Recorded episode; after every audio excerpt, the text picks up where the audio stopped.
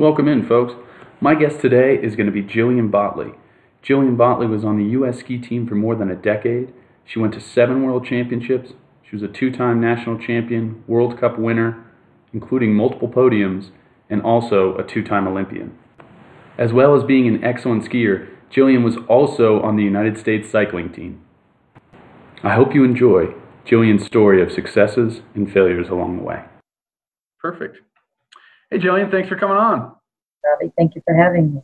Absolutely. I really uh, appreciate it. I've been looking forward to doing this for a long time um, because I think that you have such a hey, buddy.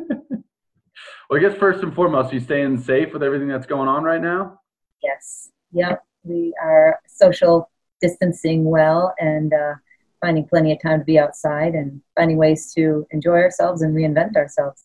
Well, that's good. You've been getting a lot of yoga in? I'm not a big yogi. I should do more. Um, okay. a, lot of, a lot of body movement, a lot of functional. Because when I see you on Instagram, you're definitely doing a bunch of uh, functional stuff like that and everything else. So it's fun. I, I focus on functional training and I slack with the stretching. I should be better. well, you know, maybe during this time you could do a few classes or something like that because I know um, my fiance is trying to get me to do some more yoga while I've been stuck in self quarantine. So I think that would probably be good for me a little bit, a little bit more flexible. Probably wouldn't hurt anything. Mobile pips, right? Yeah, exactly. So I don't think um, a lot of people know, but for me, like uh, growing up and as I was coming up in this sport, and uh, you had such a dedicated and decorated career as a skier, um, also as a cyclist as well, and it's really was inspiring uh, for me to see your work ethic. You were just such a dedicated, hard worker. I mean, it always seemed that you outworked everyone, and it made such a really long, amazing career for you. I mean, you went to seven world championships. You were a two-time Olympian um, on the ski team for over a decade, uh, multiple podiums on World Cups. I mean, just such such an amazing career and I really just kind of want to get down to what what drove you, where where wherever you want to start. But I'd love to hear it. My mom says that I came into the world running, right? And I, I have to say, I don't see myself. Of course, I had some baseline talent. You have to find the sport that best suits you, but um, I I just always had that drive, that fire, that that that wanting to get better, to improve um, on on myself and for skiing, I think what really drove me was that pursuit of excellence for self. Everyone, I think there are a couple different ways that you can go into competitive sport. One is here I am, turn on the lights, I'm ready. For yeah. me, it was, oh my dear God, the lights are coming on. You're okay, just do what you love. So I was out there for that pursuit for, for the betterment of self. Awesome. So, how'd you find your way in skiing? Skiing. I, uh, we moved to, to a little ski town in western New York called Holiday Valley. The town is called Ellicottville, New York, but the resort was Holiday Valley. And I started skiing at the late age, I guess, in our sport of 10. And with the East Coast moguls or the East Coast slopes, it's that blue ice. And I, my parents would, they'd drop my sister and I off at nine in the morning and pick us up at 10.30 at night we'd have a, a, dollar between the two of us and would just drink ketchup during the day but it was we just started skiing it was it was fun. I mean it got us out of the house. We were out, out we're outdoor people especially me. I'm happiest when i'm outside. And so um, and on that blue ice what led to mogul skiing um, that was the only thing that could really slow you down. Yeah. And every run is is different right? There's no perfect mogul run. Well yeah. unless you're Kingsbury. Well, unless you're Kingsbury, exactly. At least it seems that way. so you uh, end up making the ski team and that work ethic that's kind of built in you had to battle a few injuries a little bit earlier in your career as well right throughout my career I actually i had seven knee surgeries um, i had two broken sternums one was from a car accident but with the other one was from landing on my head with my first backflip um, and then broken hand, broken foot. I don't know how many times I've hit my head. That's not a. These are not badges of honor. These are just. yeah. back to the drawing board with each. So you get those. I'm sorry. I was just going to say that with one of my knee surgeries, I had a man come up to me and he was red in the face and he was trembling. He was angry at me and he said, What are you doing? And I said, I'm rehabbing my knee. And he goes, What are you thinking? Why are you doing this? You're foolish. You're going to have arthritis. You're going to need a knee replacement. And I said, Whoa, whoa, whoa, whoa, whoa, whoa, whoa. I didn't need to defend myself. I said, That's your story. That's not my story. Yeah. I'm into myself with everything that I do. I'm checking in. Is this worth going forward? Is it is it foolish for me to return? So I was self-referencing with all of it. Gotcha.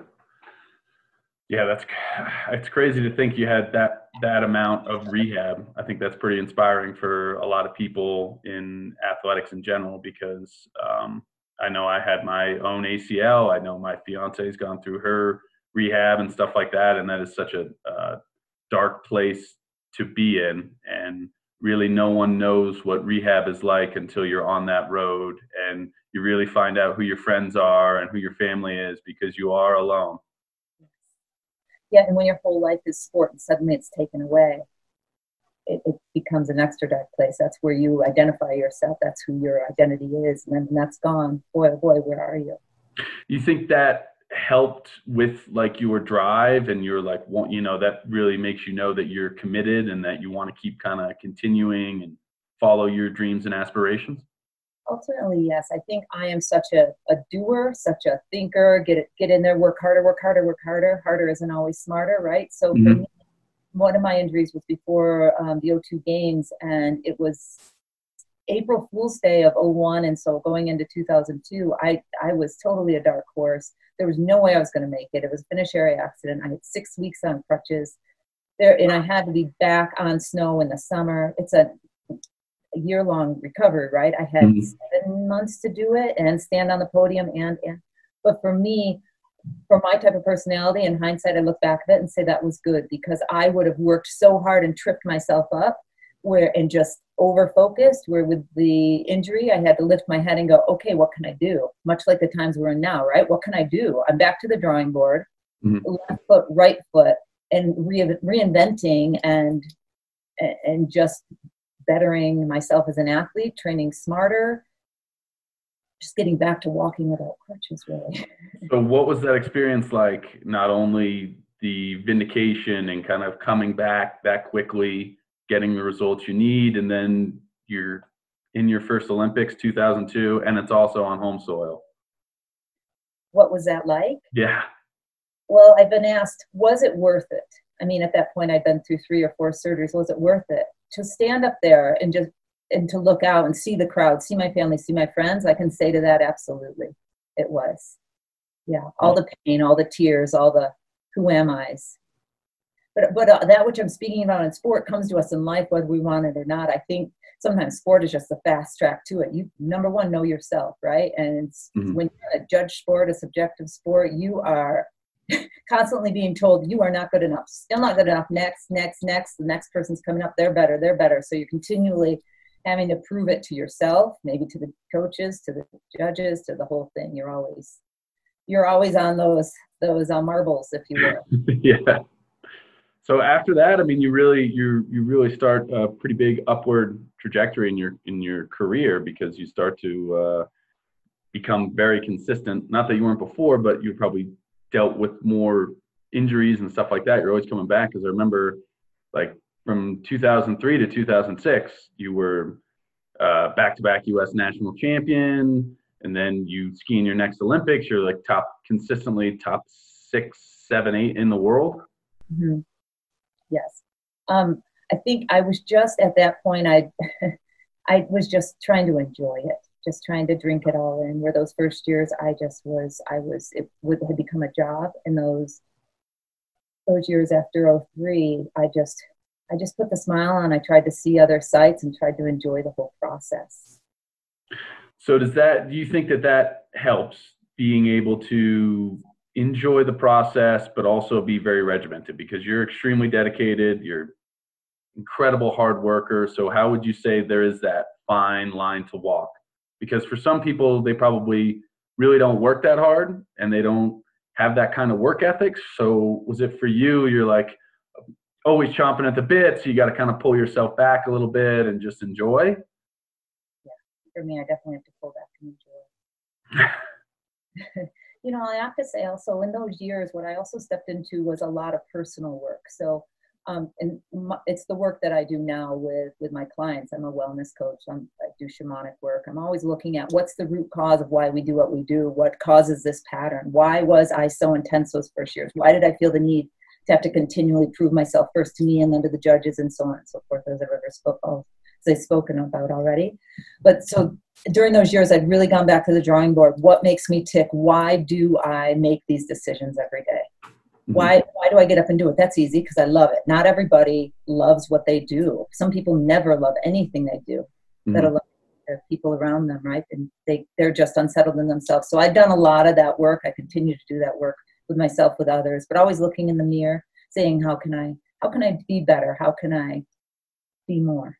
Yeah. Whatever more is. So, what do you think helps uh, create a successful plan for you know um, pe- not just athletes but everyday people? Like, what what helped you kind of create your successful mindset? I mean, obviously you had that drive at an early age, but um, I feel like there's always more that plays out. I, I think what um, I don't know if any you've heard of the Karpman triangle, but they think this is very beneficial in that um, the Karpman triangle is the victim triangle. And okay. you're in a judge sport and you're not getting the or life. life can be judged right by the time. There's the victim, the perpetrator, and the rescuer. When you're in a judged environment, you can get stuck in the victim. Oh well, the coaches didn't give me enough attention. My bindings weren't right, or my um, the judges just weren't looking right? So to, i had to step out of that. I had to look at where that was where that old story that old pattern was really tripping me and then and figure out how to step out of that into the place of empowerment. Ultimately you don't want to be anywhere on that triangle the perpetrator the rescuer or the victim. And so I, there's so much i can say on that and i can elaborate but so i had to step off of that. So if you see most people interacting uh-huh you just sit sit on a bench and even now watch people are in full on right now that I don't want to get into too much of this, but people are reeling and they're in fear, and it's almost like they're hopeless, hopeless, mm-hmm. helpless. That's that place of victim.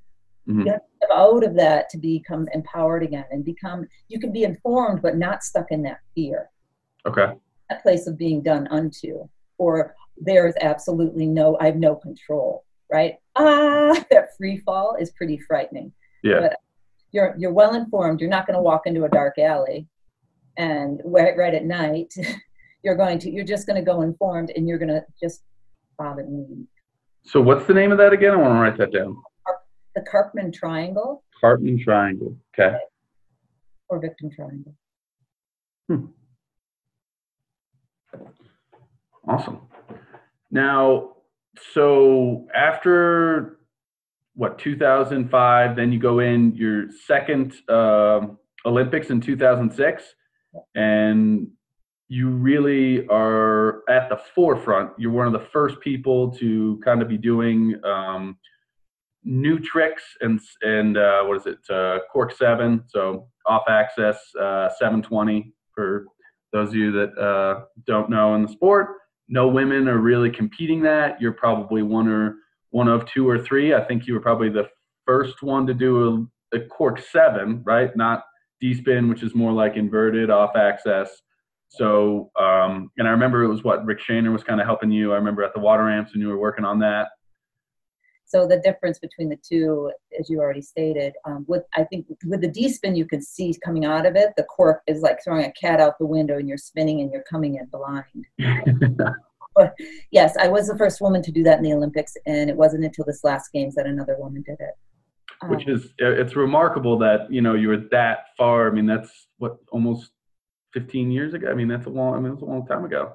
Yeah, it's a long time ago. Going into it, so this will ex- might explain a little bit more about me. Here comes my pup. Hello, Nipa. because I knew going into that games that if I stuck to the plan of the helicopter backflip, mm-hmm. I would potentially I would do much better. But I couldn't. I couldn't do it. it if I check, knowing myself, checking into myself, checking in with myself, I couldn't. It didn't. I felt ill at the thought of doing that. I was compromising my very core. So I mm-hmm. stuck to that plan. The first run I didn't do it. The second run I did. but that was my plan to do all along. And so for me, that was that was success. Yeah, absolutely.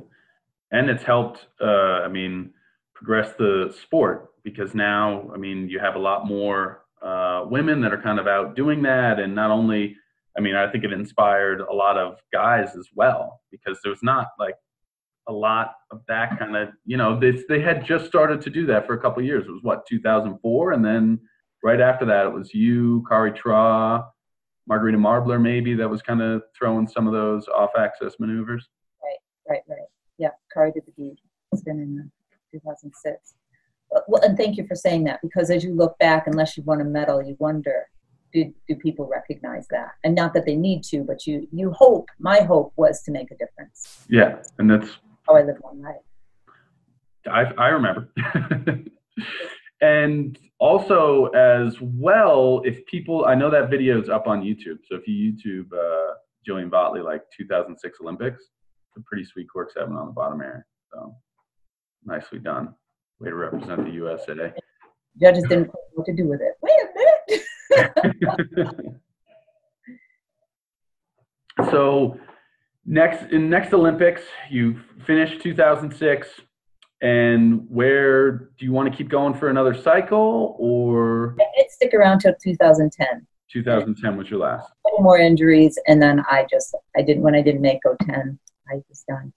That's a that's a lot of uh, longevity, especially for the sport of mogul skiing. For those that don't know, they usually do not last that many. Uh, that long of time. So that I think also speaks to your uh, hard work and dedication.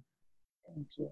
every year I would ask myself, is this does this still feed your soul? Because that's really the place that I come from. And I knew the last time I stood in the gate, I remember looking over at Sylvia Kerfoot from Team Canada, and I looked at her and I had tears in my eyes because I knew that was it. And she was there at my first event, and she was there at my last, so it had come full circle. And then I looked around at the other competitors, and I was done and it was mm. good. Yeah. Of course, there's sadness because there, I have such a love of the sport, but my life was about to change. And change is always uh, it's a little scary, but it's good, right? Good. Yeah, yeah. Which brings us to retirement can be can be one of the hardest things. That's where a lot of people fumble. Mm-hmm. Yeah. And did, did it take you a little bit to kind of figure out your path and where you wanted to go, or were you? Yeah, it did. It did. I think it, it's so I was going from traveling maybe 300 days a year. Some of it was personal. I was on. Sorry, sorry. No. I, my phone. Um, traveling 300 days a year to what? Mm-hmm. yeah. so what do you mean? I have to stay home and I have to actually get into a routine? I don't know if I want a routine. yeah. And so it was that rebuilding of self. I um, spoke to Chris Waddell. For those of you that don't know, he has been to what? How many? Do you know Chris Waddell? Uh huh. Yeah. And he's summer, winter Paralympian, and he, he's one of the most decorated athletes ever. How many medals does he have? I always joke with him and say it's 25, but it might be 13. Crazy. Yeah. Said, so he lost the use of his legs, and I hope it's okay that I'm sharing this. He lost the use of his legs when he was 18, 19 years old, and he said it was harder to retire from sport because of that identity change and so mm-hmm. you just have to go back to, you have to take your intensity somewhere else, right? That pure drive and put it into something else. And so that can leave you in a bit of a free fall. Mm-hmm. So where did you kind of find your footing? I think for me, I'm I like to to be there for others, and with the work that I do, I immediately went into coaching, which was nice for me. I was complete. I, of course, I didn't have my Olympic medal, but I I ha- was complete in myself, and I felt like feel like I lived life with such passion, I was then able to give it to the athletes. You know, when I wasn't coaching, I could take it elsewhere. Now, my coaching has become um, the, the wellness coaching, which is looking at the physical, the emotional, the mental, the spiritual, all aspects of the pie of the individual, and bringing people, helping people to identify their patterns and look at where there where there might be imbalances, and bringing to them to the best version of themselves or the best that they dare to be. Mm-hmm. So that's what helped me. But it took me a year or two because I had I had my son in 2011, and so that that that was totally different. No yeah. longer anything about me; it was all about him. And so, of course, yeah, a couple years of repenting. Was that a big goal, like as well? Is that something you know you always wanted to have kids and stuff like that? Yes. Good. I'm glad that you were able to uh, get away from him for a little bit to at least like uh, shoot this. I'm, you know, yeah, of course I appreciate it. Now, also, I see that bike back there. So, not to like go back a little bit, but you were a pretty successful uh, cyclist as well, right? Well, I, I had hoped to be in. Yes, that was my my plan. Was in 02, um, I was being interviewed in the finish area, and the interviewer asked me, "Now what?" And I said, "Athens, Greece, 2004." And my mom go, was standing over my shoulder. She goes, "What?" And I said, "I don't know. It just came out." And so I went and I tried out with Team USA Cycling for um, for track mm-hmm. for the velodrome, and you either have it or you don't. They test a variety of skills, and I made the U.S. team, and so I was com- competing in the track sprint race. Oh my gosh! And, but for me, I needed to go against the clock. I'd been judged for so many years. I just needed the clock, mm-hmm. and um, it, it was it was wonderful and I actually called up my coach at the time, Donnie St. Pierre, and I said, "Give my spot away. I'm done." And he goes, "Ah, you're right." Until that fall, I called him and I said, "Okay, I'm coming back." And he said, "Back, Vogtli. I knew you weren't done." So, but it was it was really great. So I pursued that until I couldn't pursue it anymore. When I was for sure not in the running for Athens, I was, mm-hmm. and I came back to my true love. Now, how much of a of a different transition is that? I mean, did that help in your training for what? I mean, because it's all against the clock, and that's. It wasn't just that; it was the body type. So, okay. with sprinters, you're basically a bodybuilder on a bike. I mean, I saw women snapping their handlebars, stripping their cranks. It, it was, I mean, and my quads are probably twice the size they were needed to be when they, I was skiing. And you know, mogul skiers have some quads, but I mean, absolutely. I remember trying to tie my shoelaces, and I could barely reach my shoelaces. Not because I had a gut, but my quads were so big. Really?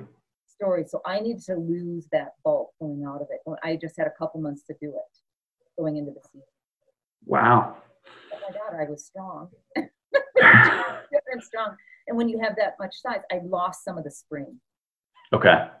Some of the explosiveness.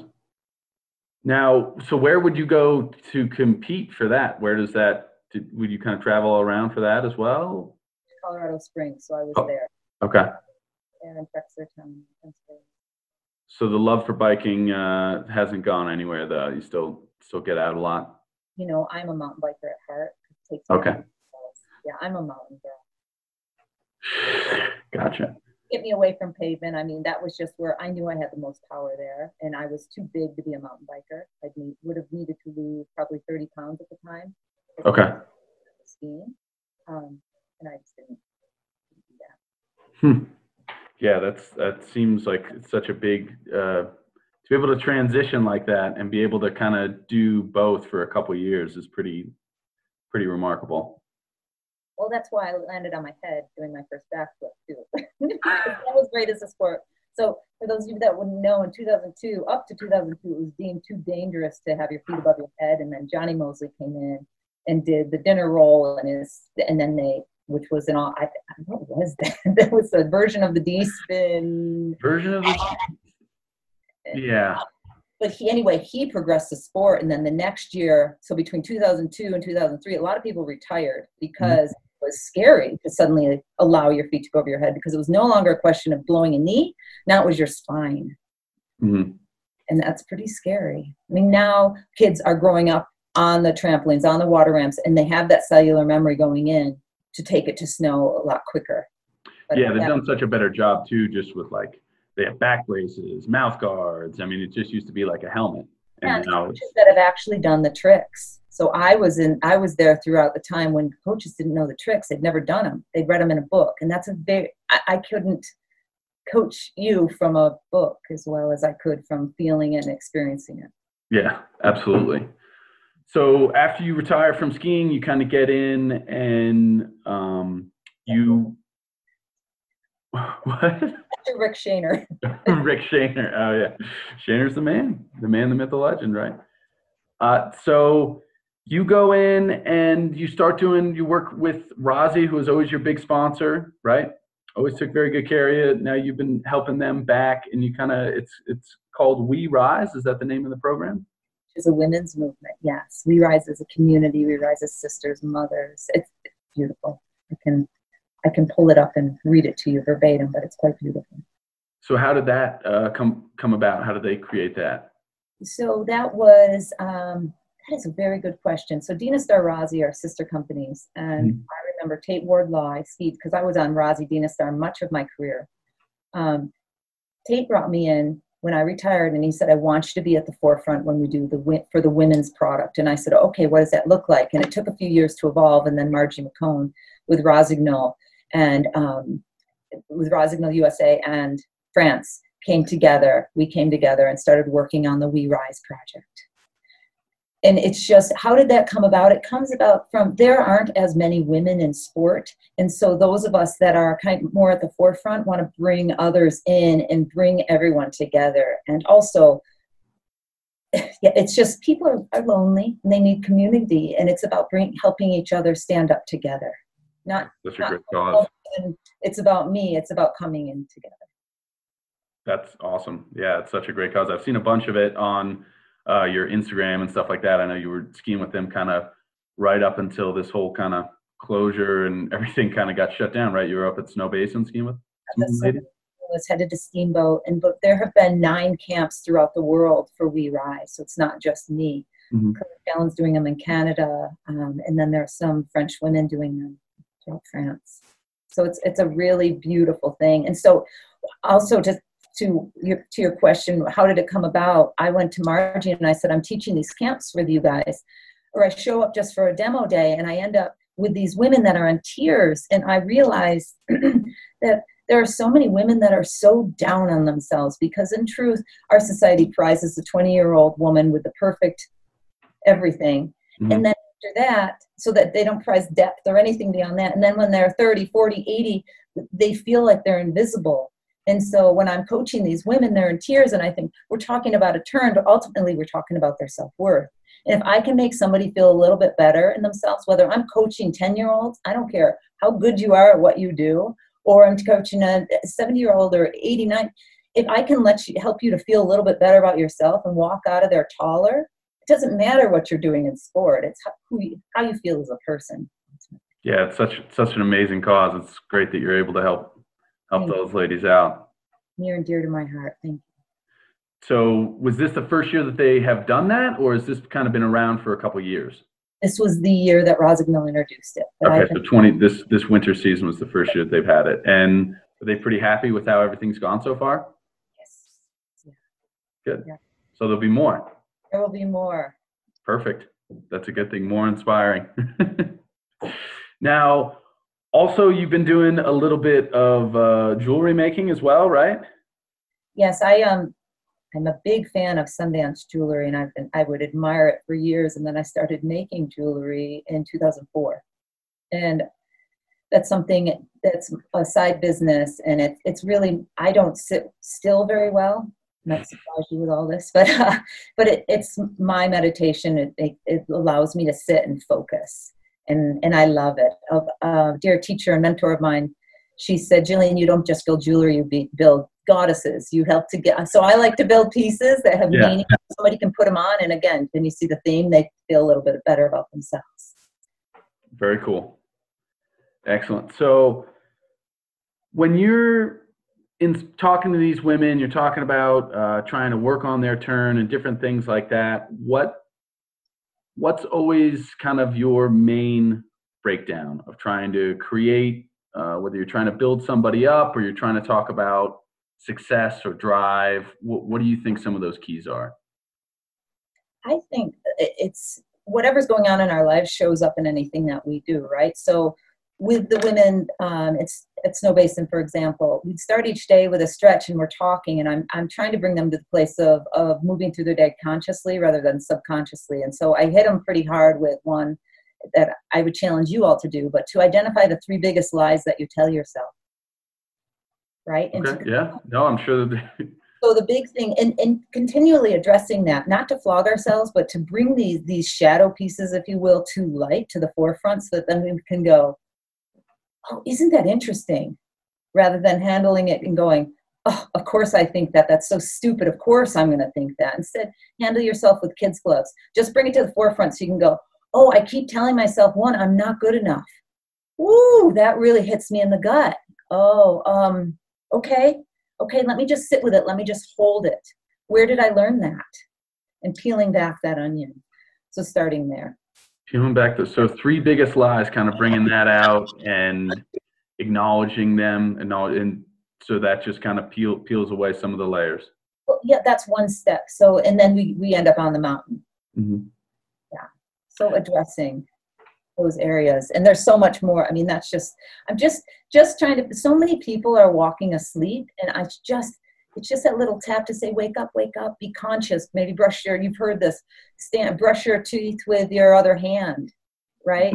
Yeah. Um, drive a different way. Do um, just just mix things up so that you're conscious and not just sleeping through what you're doing. Yeah. I think that happens with with a lot of different people that just seem to feel like they're going through the motions, whether they're in their training or work or just like life. They're not actually being in the moment, being conscious in that. So I think that's that's definitely a great takeaway for for people to really try to be cognizant of being in the moment and being present. Grocery store, look the cashier in the eye. You know, I'll tell you. The other day, I was at the um, grocery store at Smith's, and I walked up to the, the shelf, the stalker, and I said, Excuse me. And he looked at me, ready to get hit with something. And I said, I just wanted to say thank you. And he goes, and I said, I know you're working long hours. Thank you. And he went, uh, You're welcome. And so it's just being aware, be conscious of others and, and yeah, where they're at. I think, yeah, that's quite profound, especially with everything that's going on right now. You know, I mean, I feel like that's a good, uh, certainly a good takeaway with even you know saying thank you things like that just just make sure you're six feet away yes, yes exactly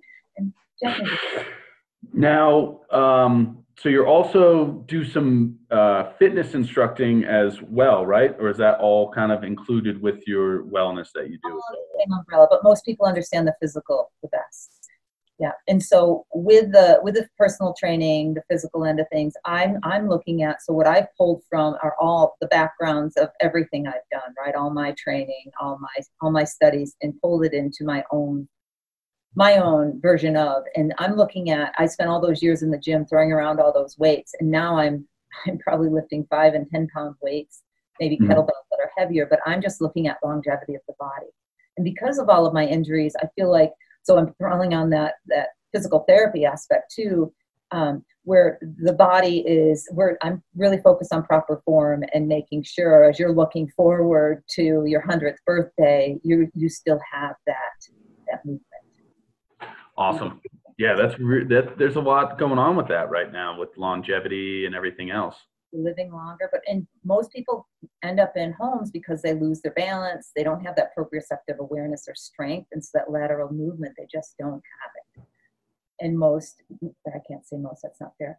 Um, a lot of times, what's focused on are those main muscle groups, so quads, glutes, hamstrings, core, and there's so much more to us. We don't we don't load the dishwasher like this, right? yeah so we need to have that that mobility, that range, functionality of movement. Very cool. If I slip, I know that that I right. You know, from skiing, we learn a lot of that. That fore aft. If we slip as we're walking on ice, we know what to do. We pull our feet back under. Most people go stiff, whether mm-hmm. I'm skiing or anything, or walking on ice, and they're down like that, and then they're on their hip or they hit their heads, or we want to avoid all of that. So a lot of the program is your programming will it be um, fairly short? Is it like three days a week that you'll do, or is it like daily things that you'll kind of build in, or how, do, how does that work? Depends on the needs of the individual. So I've worked with individuals trying to make national teams for a variety of sports, fencing even, right? Um, mm-hmm. Of course, but then I also I've worked with a lot of individuals who have had hips, knees, all this on and shoulders replaced, right? So I'm I'm running the gamut with the individual. So it, it depends on what they need and how how I build the program. I don't have a one size fits all. That's pretty and nice. I'm not really looking at. Of course, aesthetics is always nice, but I want I want people to have that feeling their joints feeling good. Yeah, I feel like that gets pretty often uh, overlooked. A lot of people are definitely concerned about the aesthetics, right? what are you going to do with any of that? Yeah. Yeah. Awesome. Well, I uh, really appreciate you uh, coming on and taking the time to uh, chat with me. Thank you, And um, there's a few things people can obviously see you on uh, Rossignol, uh, their Instagram, social media there. You have your own, right? What is that? Jillian V underscore. Jillian V underscore. Perfect. And then also a place they can find some of your wellness stuff. As I was telling Bobby this morning, I just realized my my website is down, but that will come back up, and maybe I could um, just uh, I'll contact you, Bobby, and you can link it. Okay. Yeah. Absolutely. Dot com, um, but we'll see if it comes back as that. Everything's evolving and changing in these times, right? And so, Yeah. Absolutely. But my my what I'll be doing from here with my with my Instagram page, with my YouTube channel, and with my website is I'm going to be bringing in um, components of what we can work on for all aspects of, of growth, right? Looking at the mental, emotional, physical, and the spiritual again in ways that people are in need of tools. There's a lot of freaking out going on, and so sharing those tools to help them get to that place of, of calm and non in a non-reactionary way, being able to with awareness. Great. Well, thank you very much, Jillian. And what's the uh, what's the YouTube channel? Jillian Vogtli, Jillian Volley. O G T L I. Perfect. Well, thanks a lot, Jillian. I really appreciate it. All right. Bye, everybody. See ya.